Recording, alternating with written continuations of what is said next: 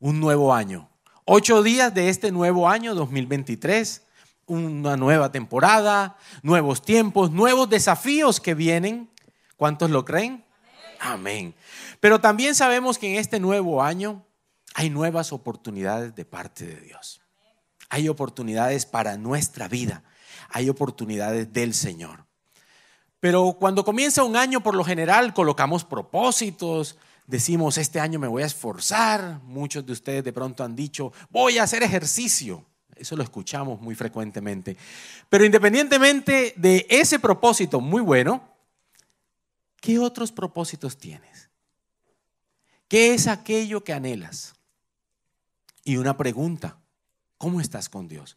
¿Qué lugar ocupa Dios en tu vida? ¿Sabes?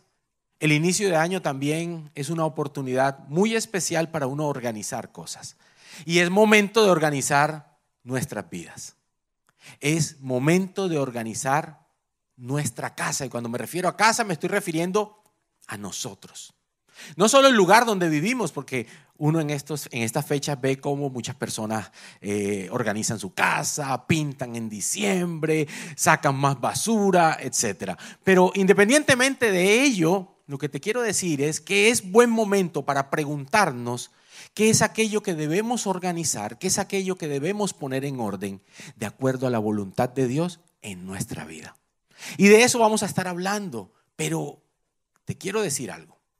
La palabra de Dios es muy intencional y nos expresa algo de parte del Señor de que Él quiere estar en medio de nosotros, de que Él quiere estar con nosotros. Y para eso vamos a leer rápidamente dos versículos, dos versículos bíblicos preciosos. El primero es Éxodo 25, capítulo 25, versículos 8 al 9. Repito, Éxodo 25, del 8 al 9, dice lo siguiente. Después me harán un santuario para que yo habite entre ustedes. El santuario y todo su mobiliario deberán ser una réplica exacta del modelo que yo te mostraré. El Señor está hablando allí, Antiguo Testamento, le estaba expresando a su pueblo que él quería estar en medio de ellos y que le iba a dar un diseño celestial para que ellos hicieran un lugar donde moraría la presencia de Dios. Recuerdan ustedes que Dios Todopoderoso le da a su pueblo las instrucciones para que realice el tabernáculo. Tenía diferentes partes, este lugar especial que se iba moviendo de acuerdo como el pueblo iba avanzando en ese trayecto que ellos tenían cuando habían salido de Egipto, habían salido de la esclavitud. Entonces había allí un diseño de Dios, pero una intención y es que el Señor quería vivir en medio de ellos. Y les dice cómo hacer más adelante, da las instrucciones, pero me llama poderosamente la atención cuando en este versículo dice, me harán un santuario para que yo habite entre ustedes. En esa época, no ahora, aclaro, en esa época, en ese momento, luego que el hombre peca en el huerto del Edén, hay un distanciamiento. Hay una distancia, una separación entre Dios Padre y nosotros. En ese momento, la presencia de Dios tenía ciertas particularidades y esa presencia vivía especialmente en el lugar santísimo en un objeto llamado el arca. El Señor está hablando de que quería vivir en medio de su pueblo, en ese lugar, en esa arca. Y usted de pronto se preguntará, bueno, pero entonces me llevo un arca para mi casa y allí vive el Señor. Yo te quiero decir que eso cambió. Y vamos rápidamente ahora al Nuevo Testamento, en el libro de Efesios, capítulo 2, versículos 20 al 22, nos dice lo siguiente. Repito, Efesios 2, 20 al 22. Juntos construimos una casa, su casa, perdón, la cual está edificada sobre el fundamento de los apóstoles y los profetas. Y la piedra principal es Cristo, Jesús mismo. Estamos cuidadosamente unidos en Él y vamos formando un templo santo para el Señor por medio de Él. Ustedes, los gentiles, también llegan a formar parte de esa morada donde Dios vive mediante su espíritu. Nuevo Testamento, ya Jesús había hecho su obra, Jesús había venido, se había entregado en la cruz y había resucitado. Es decir, había ya victoria sobre el enemigo, victoria sobre las tinieblas. Y nos dice esta cita bíblica, esto hermoso, nos dice, por medio de él ustedes, los gentiles, también llegan a formar parte de esa morada donde Dios vive mediante su espíritu. Dios vive en una morada y se estaba refiriendo a nosotros, a su iglesia. Iglesia no como una edificación material, sino iglesia como el conjunto de todos aquellos que creemos en ese que vive en nosotros. ¿Están conmigo? Es decir, que hay una intencionalidad, tanto en el Antiguo Testamento como lo vemos luego de la obra de Jesucristo, también en el Nuevo Testamento, hay una intención del Señor de que nosotros seamos su morada. ¿Usted sabe eso? Que usted y yo somos casa del Señor. ¿Usted lo sabía? Levante la mano quien lo sabía, por favor. Ay, me alegra muchísimo. Dale un aplauso a ese Dios todopoderoso. Te quiero decir algo. Esto es gigantesco. Ser la casa de Dios. Eso significa muchísimo. Es muy profundo. Muy, muy profundo. Y hoy vamos a estar hablando un poco de eso. Le vamos a estar diciendo al Señor, ven, vive aquí. Dígale usted, ven, vive aquí. Ven, vive aquí hay una intencionalidad, repito, de parte del Señor en que nosotros seamos su morada. Él quiere estar cerca a nosotros. Él quiere, es algo ahí que, está en la Biblia, muchísimos. Solamente traje dos versículos, dos pasajes. Pero son muchísimos más aquellos versículos que nos hablan de que el Señor le interesa estar cerca de nosotros. ¿Saben por qué? ¿Quién me dice? Por favor, alguien que me colabore. Porque nos ama. Nos ama profundamente. Nos ama de una manera maravillosa. Nos ama, nos quiere cuidar, nos quiere proteger, nos quiere guiar. Y vamos a ir a ver una historia de una mujer. Está en el libro de Segunda de Reyes. Segunda de Reyes, capítulo 4, versículos 8 al 10. Un día, cuando Eliseo pasaba por Sunen, cierta mujer de buena posición le insistió que comiera en su casa. Sunen es una ciudad de la época. Desde entonces, siempre que pasaba por ese pueblo, comía allí. La mujer dio a su, dijo a su esposo, mira, yo estoy segura de que este hombre que siempre nos visita es un santo hombre de Dios. Hagamos un cuarto en la azotea y pongamos allí una cama, atención, una cama, una mesa y una silla y una lámpara. De ese modo, cuando nos visite, tendrá un lugar donde quedarse. Una mujer influyente de aquella época tenía un gran discernimiento, entendía de las cosas de Dios. Y ella estaba muy interesada en que aquel profeta, Eliseo, cuando visitaba su pueblo, pudiera llegar a su casa. Entonces ella lo invitaba a que comiera en su casa. Y un día le dice a su esposo, mi hijo, hagámosle una habitación a este señor, a este profeta. Yo imagino que de pronto el tipo diría, ajá, esposa, ¿y tú? ¿Y qué? ¿Y eso para qué? ¿Por qué lo vamos a hacer? ¿Qué? Y ella le dice, que venga, yo quiero que viva aquí. Vamos a hacerle en el segundo piso una habitación para que venga y esté aquí. Y pongámosle una cama para que descanse, una mesa con una silla y una lámpara. La lámpara lo va a iluminar. Esa mesa, obviamente él escribiría allí porque era un hombre dedicado a las cosas de Dios, pero también tiene un símbolo. Esa cama simboliza descanso, esa mesa comunión, esa silla autoridad. Te quiero colocar en contexto con algo importantísimo y es que en aquella época el profeta era asumido como la voz de Dios.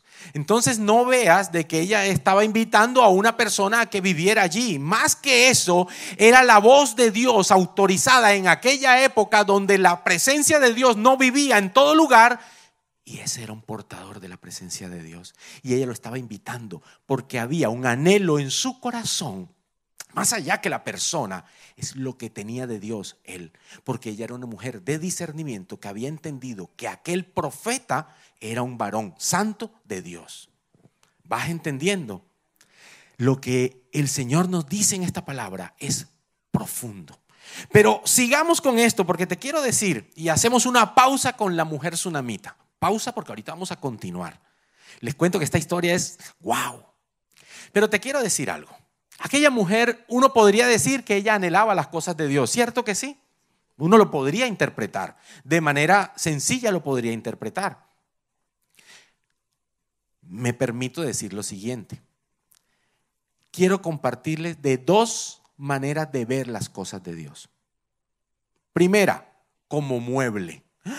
Como mueble, las cosas de Dios, la presencia de Dios como mueble. Sí. Vamos a la Biblia. Vamos entonces a leer Primera de Samuel, Primera de Samuel, capítulo 7, versículos 1 y 2. Repito, primera de Samuel 7, versículos 1 y 2. Entonces los hombres de Kiriach Jearim fueron por el arca del Señor. La llevaron a la casa de Abinadad, que estaba en las laderas, y comisionaron a su hijo Eleazar para que se encargara de ella. El arca permaneció en Kiriat Jearim mucho tiempo 20 años, diga conmigo, 20 años. ¡Wow! ¡Qué largo eso! 20 años en total. Durante ese tiempo todos los israelitas se lamentaron porque parecía que el Señor los había abandonado. Recuerdan que les conté ahorita que la presencia de Dios habitaba en un objeto en esa época, en el arca del pacto. Resulta que por diferentes circunstancias, el arca es recuperada y es llevada a la casa de un hombre llamado Abinadad. El arca estuvo allí 20 años. ¿Y saben qué sucedió? Ayúdenme, alguien que me diga. Nada, nada. Otra vez. Pasó nada. Porque era como un mueble más. Lastimosamente, Abinadad y su familia estaban viendo la presencia de Dios como un mueble más. No les puedo negar que esto me recuerda que una vez con mi esposa dijimos, vamos a comprar una bicicleta eh, elíptica, vamos a hacer ejercicio ahí, listo. Y cuando la iba a comprar, mi hermano me dijo, eso es buenísimo para colgar cosas. Yo me puse molesto y dije, pero ¿cómo así? Yo la voy... Lo cierto es que hay momentos en los cuales esa bicicleta es un colgadero. Hay otros en los cuales la limpiamos, mandamos a hacerle mantenimiento y la usamos y ahí va. Pero es un objeto. Y usted se ríe. Pero muchas veces en nuestra vida nosotros vemos la presencia de Dios como un objeto más, como un adorno, como un mueble que está allí. Y la presencia de Dios no es eso. La presencia de Dios es lo más importante que pueda existir lo más valioso con lo cual nosotros podamos tener contacto en toda nuestra existencia. La presencia de Dios lo es todo. Es milagros, es poder, es autoridad, es Dios mismo manifestado en nuestra vida, porque es un Dios que quiere ser cercano a nosotros, porque es un Dios que nos ama. Y en esta historia de Abinadad, decimos, qué triste, qué triste que no valoraron que Dios estaba ahí. No le dieron el interés. No había interés. Quizás había indiferencia. Quizás algún día encima de ese objeto tan valioso en aquella época colocaron trapos, no sé. La historia tiene un desenlace bien triste, porque luego la sacan de allí y la querían llevar a la ciudad de David, a Jerusalén. Sin embargo, lo hicieron de la manera inapropiada y personas murieron allí. Porque la presencia de Dios es delicada, es de cuidado.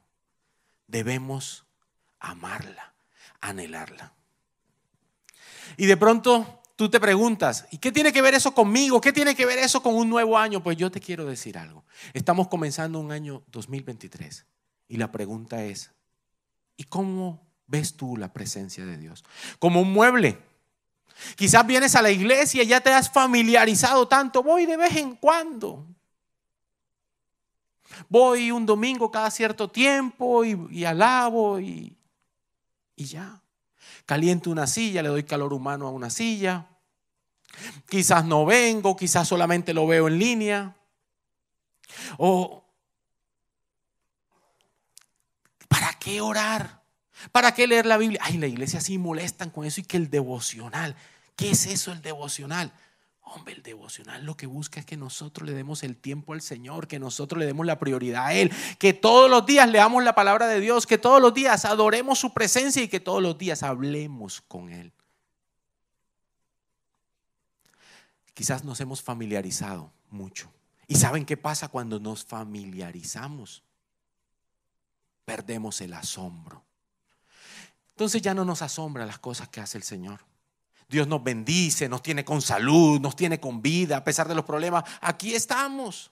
Vamos saliendo adelante. Sin embargo, nosotros solamente nos enfocamos en quejarnos. Nos hemos familiarizado tanto con la presencia del Señor que no le damos el valor que tiene.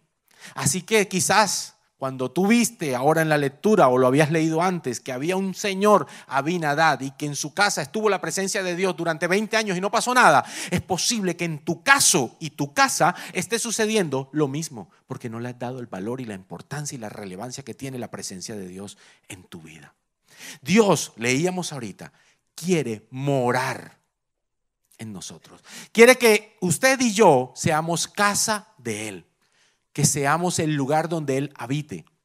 Sin embargo, es necesario que nosotros dejemos de verlo como un mueble y que lo veamos de otra manera.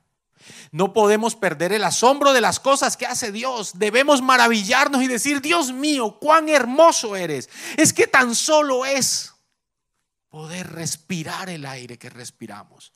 Tan solo es poder ver, sentir, oler la naturaleza y saber que hay un Dios tan maravilloso que nos da el privilegio de existir y de ser amados por Él.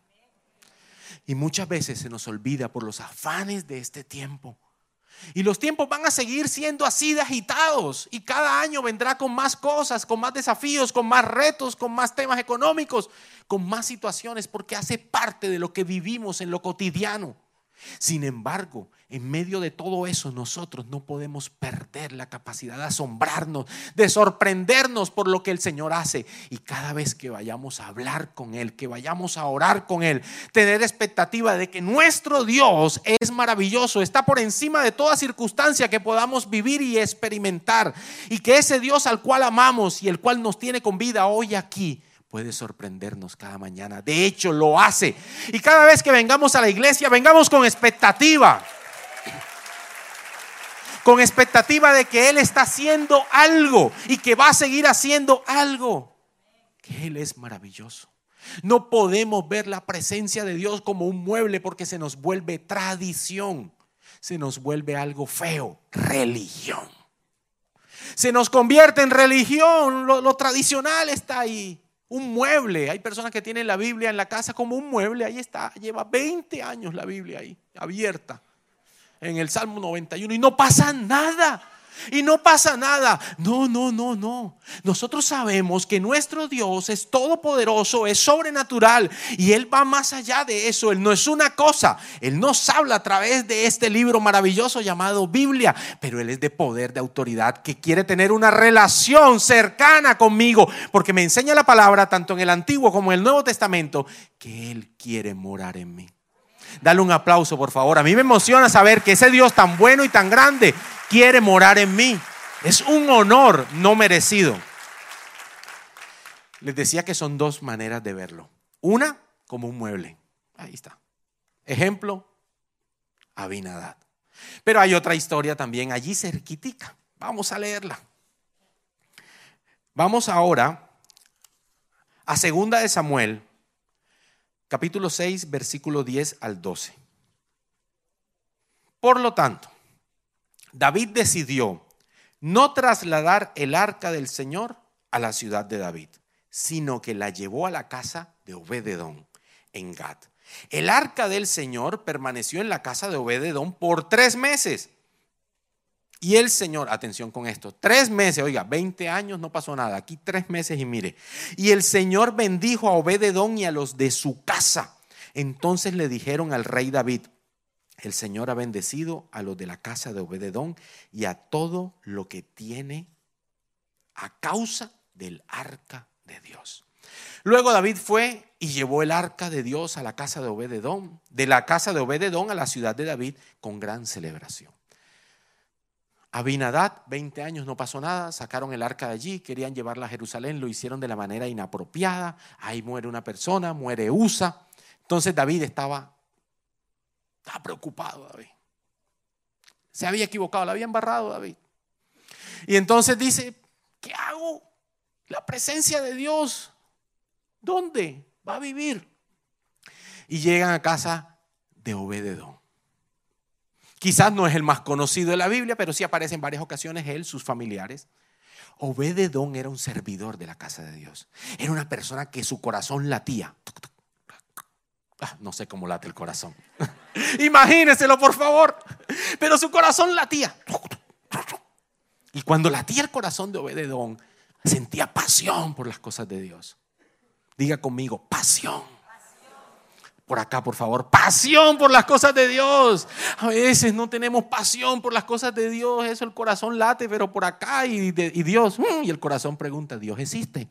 Dios existe, es real. Pero volviendo a la historia, van a la casa de Obededón. Un hombre comprometido con las cosas del Señor y llega la presencia de Dios allí. Y dice la palabra de Dios que solamente en tres meses ya había bendición para él, para su familia, por todo lo que tenía que ver con su casa, a causa de que la presencia de Dios estaba allí. Pero ¿qué es lo que diferencia? Que mientras en el otro caso veían la presencia de Dios como un mueble, mueble viejo, aquí anhelaban la presencia de Dios. Cuando se anhela, atención con esto, la presencia de Dios, cuando hay un anhelo por lo que Dios va a hacer, cuando hay expectativa por lo que Dios va a manifestar en tu vida, cuando hay ese esperar de lo que Él va a hacer, yo te quiero decir que las cosas van a pasar. Obededón fue bendecido. Dice la Biblia, tres meses bastaron. Tres meses solamente, mientras que allá pasaron 20 años y no pasó nada.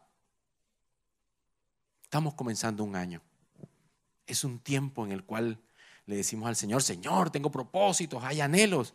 yo te quiero decir, trae la presencia de Dios a tu vida. Anhélalo con todo tu corazón y verás la respuesta de parte del Señor en bendición manifiesta sobre ti, sobre tu familia, sobre tu casa, sobre todo aquello que emprendas, sobre todo aquello que inicie. La bendición del Señor Dios Todopoderoso va a ir de continuo sobre ti.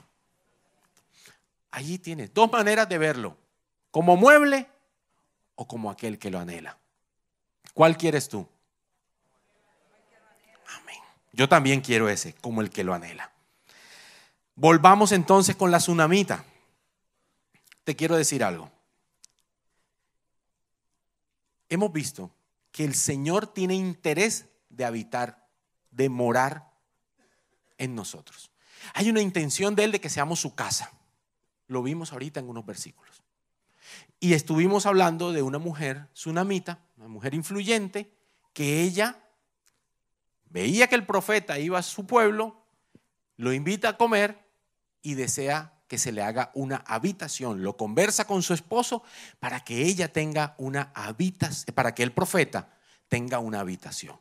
Repito, en aquella época la voz del profeta era asumida como la voz de Dios. Es decir, que el anhelo de ella, que ella tenía un corazón que anhelaba la presencia de Dios, quería más que el profeta. Esto es un símbolo de que la presencia de Dios habitara en su casa. ¿Usted quiere eso? sabe que este año y este tiempo es la oportunidad de decidir y decir, quiero organizar mi vida, quiero poner en orden muchas cosas. La predicación del día 31 de diciembre, nuestro pastor nos dio un mensaje precioso. Nos hablaba de, de lo nuevo que vendría, ¿sí? Pero era importante entre ellos que pudiéramos cerrar ciclos. Bueno, es necesario cerrar ciclos.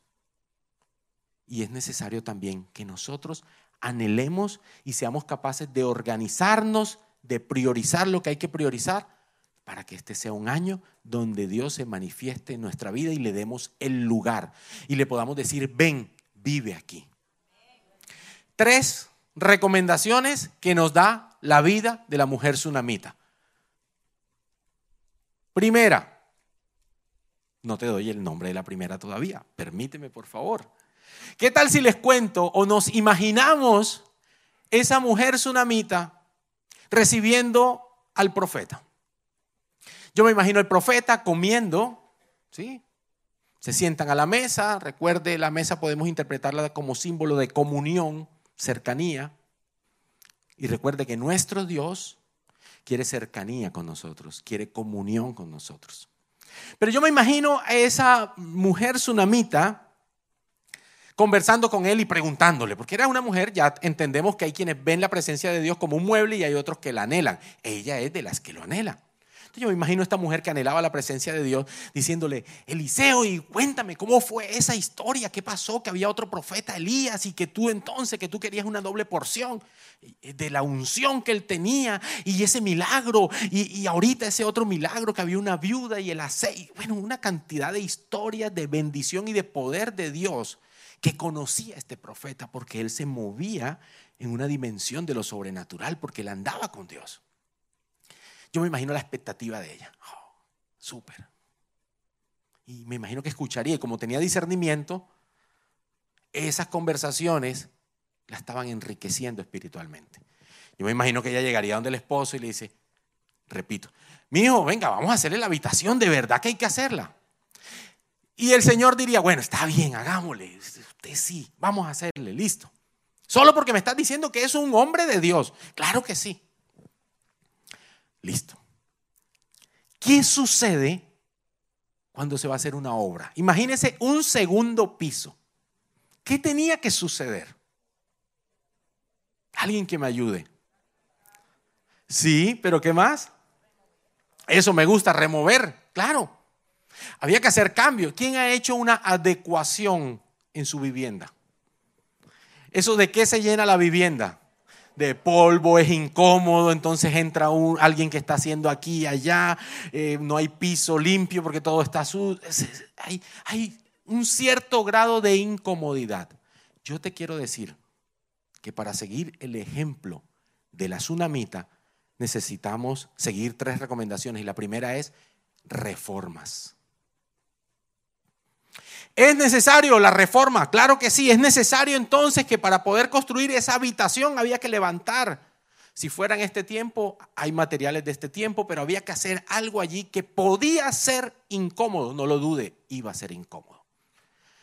Si esto lo llevamos a lo que estamos hablando y es la presencia de Dios mismo, nosotros como morada de Dios, entonces vamos a necesitar hacer unas reformas. Y esto es lo que nos incomoda muchas veces, porque es lo que no nos gusta. Porque sabemos que hay cosas que a Dios no le agradan, pero a nosotros nos cuesta dejarla. Pero a nosotros nos incomoda. Y sabemos que a Dios no le gusta que yo sea mentiroso, pero yo sigo aferrado a la mentira porque es más cómodo, porque estoy ahí. Y como veo a Dios como un mueble, sigo siendo un mentiroso. Y de pronto no es la mentira, sino que el Señor me ha estado diciendo, hijo, mira, no discutas tanto. Mira, hijo, piensa de otra manera. Hijo, habla en vez de pelear. Una cantidad de cosas que usted y yo sabemos que Dios nos ha dicho, nos está orientando y nos está guiando, pero nos incomodan. Si tú quieres experimentar una bendición en este año 2023 de un tamaño enorme, gigantesco, yo te quiero invitar a que seas capaz de hacer las reformas las remodelaciones necesarias para que puedas de verdad hacer una habitación para que vivan, no el profeta, sino la presencia de Dios mismo en tu vida cada día. Necesitamos hacer esas reformas. Necesitamos dejar el pecado y dar las prioridades que corresponden al Señor, porque muchas veces no, no, no es no es pecado. Pero sí necesitamos reorganizar nuestra vida. Te pongo un ejemplo. Yo tengo un perrito y me gusta mi perrito y yo saco el perrito en las mañanas. Ahora en vacaciones lo saco un poquito más tarde, pero hay otros días donde lo saco a las 5, bueno, depende. Pero hay un momento en que me di cuenta que el perrito me estaba quitando el tiempo temprano de hacer mi devocional correctamente. Entonces, ¿qué es más importante? ¿Mi vida espiritual o el perrito? Mi vida espiritual. ¿Voy a dejar de querer al perrito? No. Pero el perrito se tiene que acomodar. Entonces, que se aguante la gana de hacer chichi y que espere otro poquito. O antes o después. Este ejemplo anecdótico, curioso, y usted se ríe, si lo llevamos a nuestra vida, muy seguramente habrá momentos en los cuales tú tendrás que hacer ajustes en tu tiempo, en tus prioridades y darle a Dios tu corazón. Es un tiempo, estamos en un tiempo de primicias. Y primicias es también tu tiempo, aquello que tú le das al Señor. Poder decir, yo voy este primer, primer servicio del año, voy a la iglesia, me voy a conectar. Qué bendición, te felicito. Él te va a bendecir también. Pero no olvides algo, el lugar de Dios no es segundo ni tercero, es primero siempre. Primero siempre. Todo aquello que le quite el primer lugar al Señor no está bien. Debes reajustarlo, debes reformarlo, debes acomodarlo. Necesitas priorizar y hacer algo al respecto. Entonces, lo primero que es reformas que nos enseña esta tsunamita. Hay muchas otras cosas, pero hoy hemos identificado tres. Vamos en reforma segunda. Segunda cosa que nos enseña, también la tsunamita, pero otro versículo, si quiero llevarte rápidamente a Jeremías 29.11. Mira lo que nos dice Jeremías 29.11. Dice, 29.11 al 13. Porque yo conozco los planes que tengo para ustedes, afirma el Señor. Planes de bienestar y no de calamidad, a fin de darles un futuro y una esperanza. Voy a repetir esto que está súper bueno. Repito, Jeremías 29, del 11 al 13. Porque yo conozco los planes que tengo para ustedes, afirma el Señor. ¿Planes de qué? De bienestar y no de calamidad, a fin de darles un futuro y una esperanza. Entonces ustedes me invocarán, vendrán a suplicarme y yo los escucharé me buscarán y me encontrarán cuando me busquen de todo. Lo segundo que nos enseña la tsunamita es buscar de corazón. Buscar de corazón. Necesitamos hacer reformas, claro que sí, porque necesitamos cambiar estilos de vida. Necesitamos realmente dejar que Dios obre en nuestra vida. Pero también necesitamos buscarlo habíamos visto que habían diferentes maneras de ver la presencia de Dios, como un mueble o anhelándolo. Entonces necesitamos buscarlo anhelándolo, sabiendo que en Él hay esperanza, que no importa lo que atravieses, en Él hay respuesta del cielo para tu vida. Y la tsunamita no es ajena a esto de buscarlo de todo corazón y a que sucedan planes. Fíjense que acabamos de leer unos versículos en los cuales se nos dice que hay unos planes que tiene el Señor que son de qué? De bendición. Hay unos planes más grandes. Y vamos a leer entonces Segunda de Reyes 4, 14 al 17 dice lo siguiente. Más tarde, Eliseo le preguntó a Gesi, ¿qué podemos hacer por ella? Giesi era el, ayudante, eh, el, siervo del profeta Eliseo. Dice, ¿qué podemos hacer por ella? Le pregunta Eliseo. Ella no tiene hijos, contestó Giesi. Y su esposo ya es anciano. Llámala de nuevo, le dijo Eliseo. La mujer regresó y se quedó de pie en la puerta mientras Eliseo le dijo, el año que viene, por esta fecha, tendrás un hijo en tus brazos. Ojo con esto. El año que viene, por esta fecha, tendrás un hijo en tus brazos. No, Señor mío, exclamó ella. Hombre de Dios, no me engañes así ni me des falsas esperanzas. Efectivamente, la mujer pronto quedó embarazada y al año siguiente, por esa fecha, tuvo un hijo, tal como Eliseo le había dicho. Fíjate algo. Acabamos de leer unos versos donde dice que Dios tiene unos planes grandes de bendición, no de calamidad. Y dice que Él se deja encontrar, se deja hallar si lo buscamos de todo corazón. El contexto de esos versículos es que el pueblo de Dios iba, estaba siendo cautivo, pero luego iba a venir bendición sobre ellos. Luego leemos aquí la mujer tsunamita que invitaba al profeta a la presencia de Dios a que cenara en su casa y le hizo una habitación. El profeta, agradecido, le dice, ¿qué puedo hacer por ti? Ella le había dicho, oh, tranquilo. Él le dice, ¿quiere que hable con el jefe de la guardia? ¿Con, el, con, con quién quiere que hable? Yo, ¿necesita algo? Y ella dice, no, no, no, gracias. Era una mujer influyente que tenía conexiones, no necesitaba del favor del el profeta. Pero había algo que ella no había dicho que estaba en su corazón. Anhelaba un hijo y no lo había podido tener. Su marido ya estaba entrado en añitos. Entonces, Giesi, que era curioso, le contó al profeta. Y el profeta, de parte de Dios, declaró esa palabra. Ella dice, no me tome del pelo, por favor. Pero lo cierto es que al año siguiente ella tuvo su hijo te quiero decir que si buscamos al Señor, como lo leíamos ahorita en el verso de Jeremías, con todo nuestro corazón, esos planes de Dios que son más grandes que lo que nosotros podemos entender y, y, tener claridad ahora, se van a poner de manifiesto en nuestra vida. Había un plan de Dios para bendecir a esa mujer con el anhelo de su corazón, que era un hijo. Aunque no lo dijo, lo anhelaba su corazón. Y dijo, pero no se burle de mí. Y muchas veces Dios nos quiere sorprender y nosotros pensamos, no, pero Dios mío, ¿cómo me vas a sorprender? ¿Cómo? No te burles de mí. No, Él no se está burlando de ti. Lo que pasa es que sus planes son más grandes, son más maravillosos, son más poderosos, son más majestuosos de lo que nosotros hemos podido imaginar. Amén. Dale un aplauso a ese Dios todopoderoso. Y le dijo en un año, yo te quiero decir, hagamos las reformas necesarias, busquemos de la presencia de Dios. Bueno, y lo otro viene ahorita, lo tercero.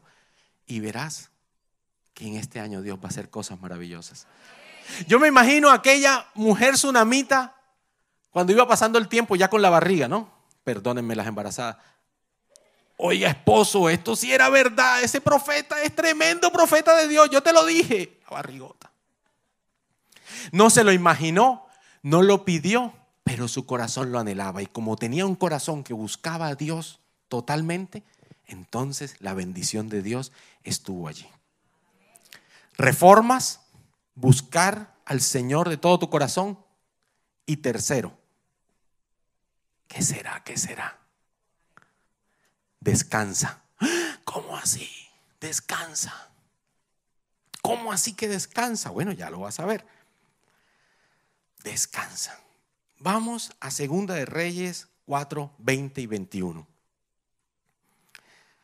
Tomo agüita que esto está interesante.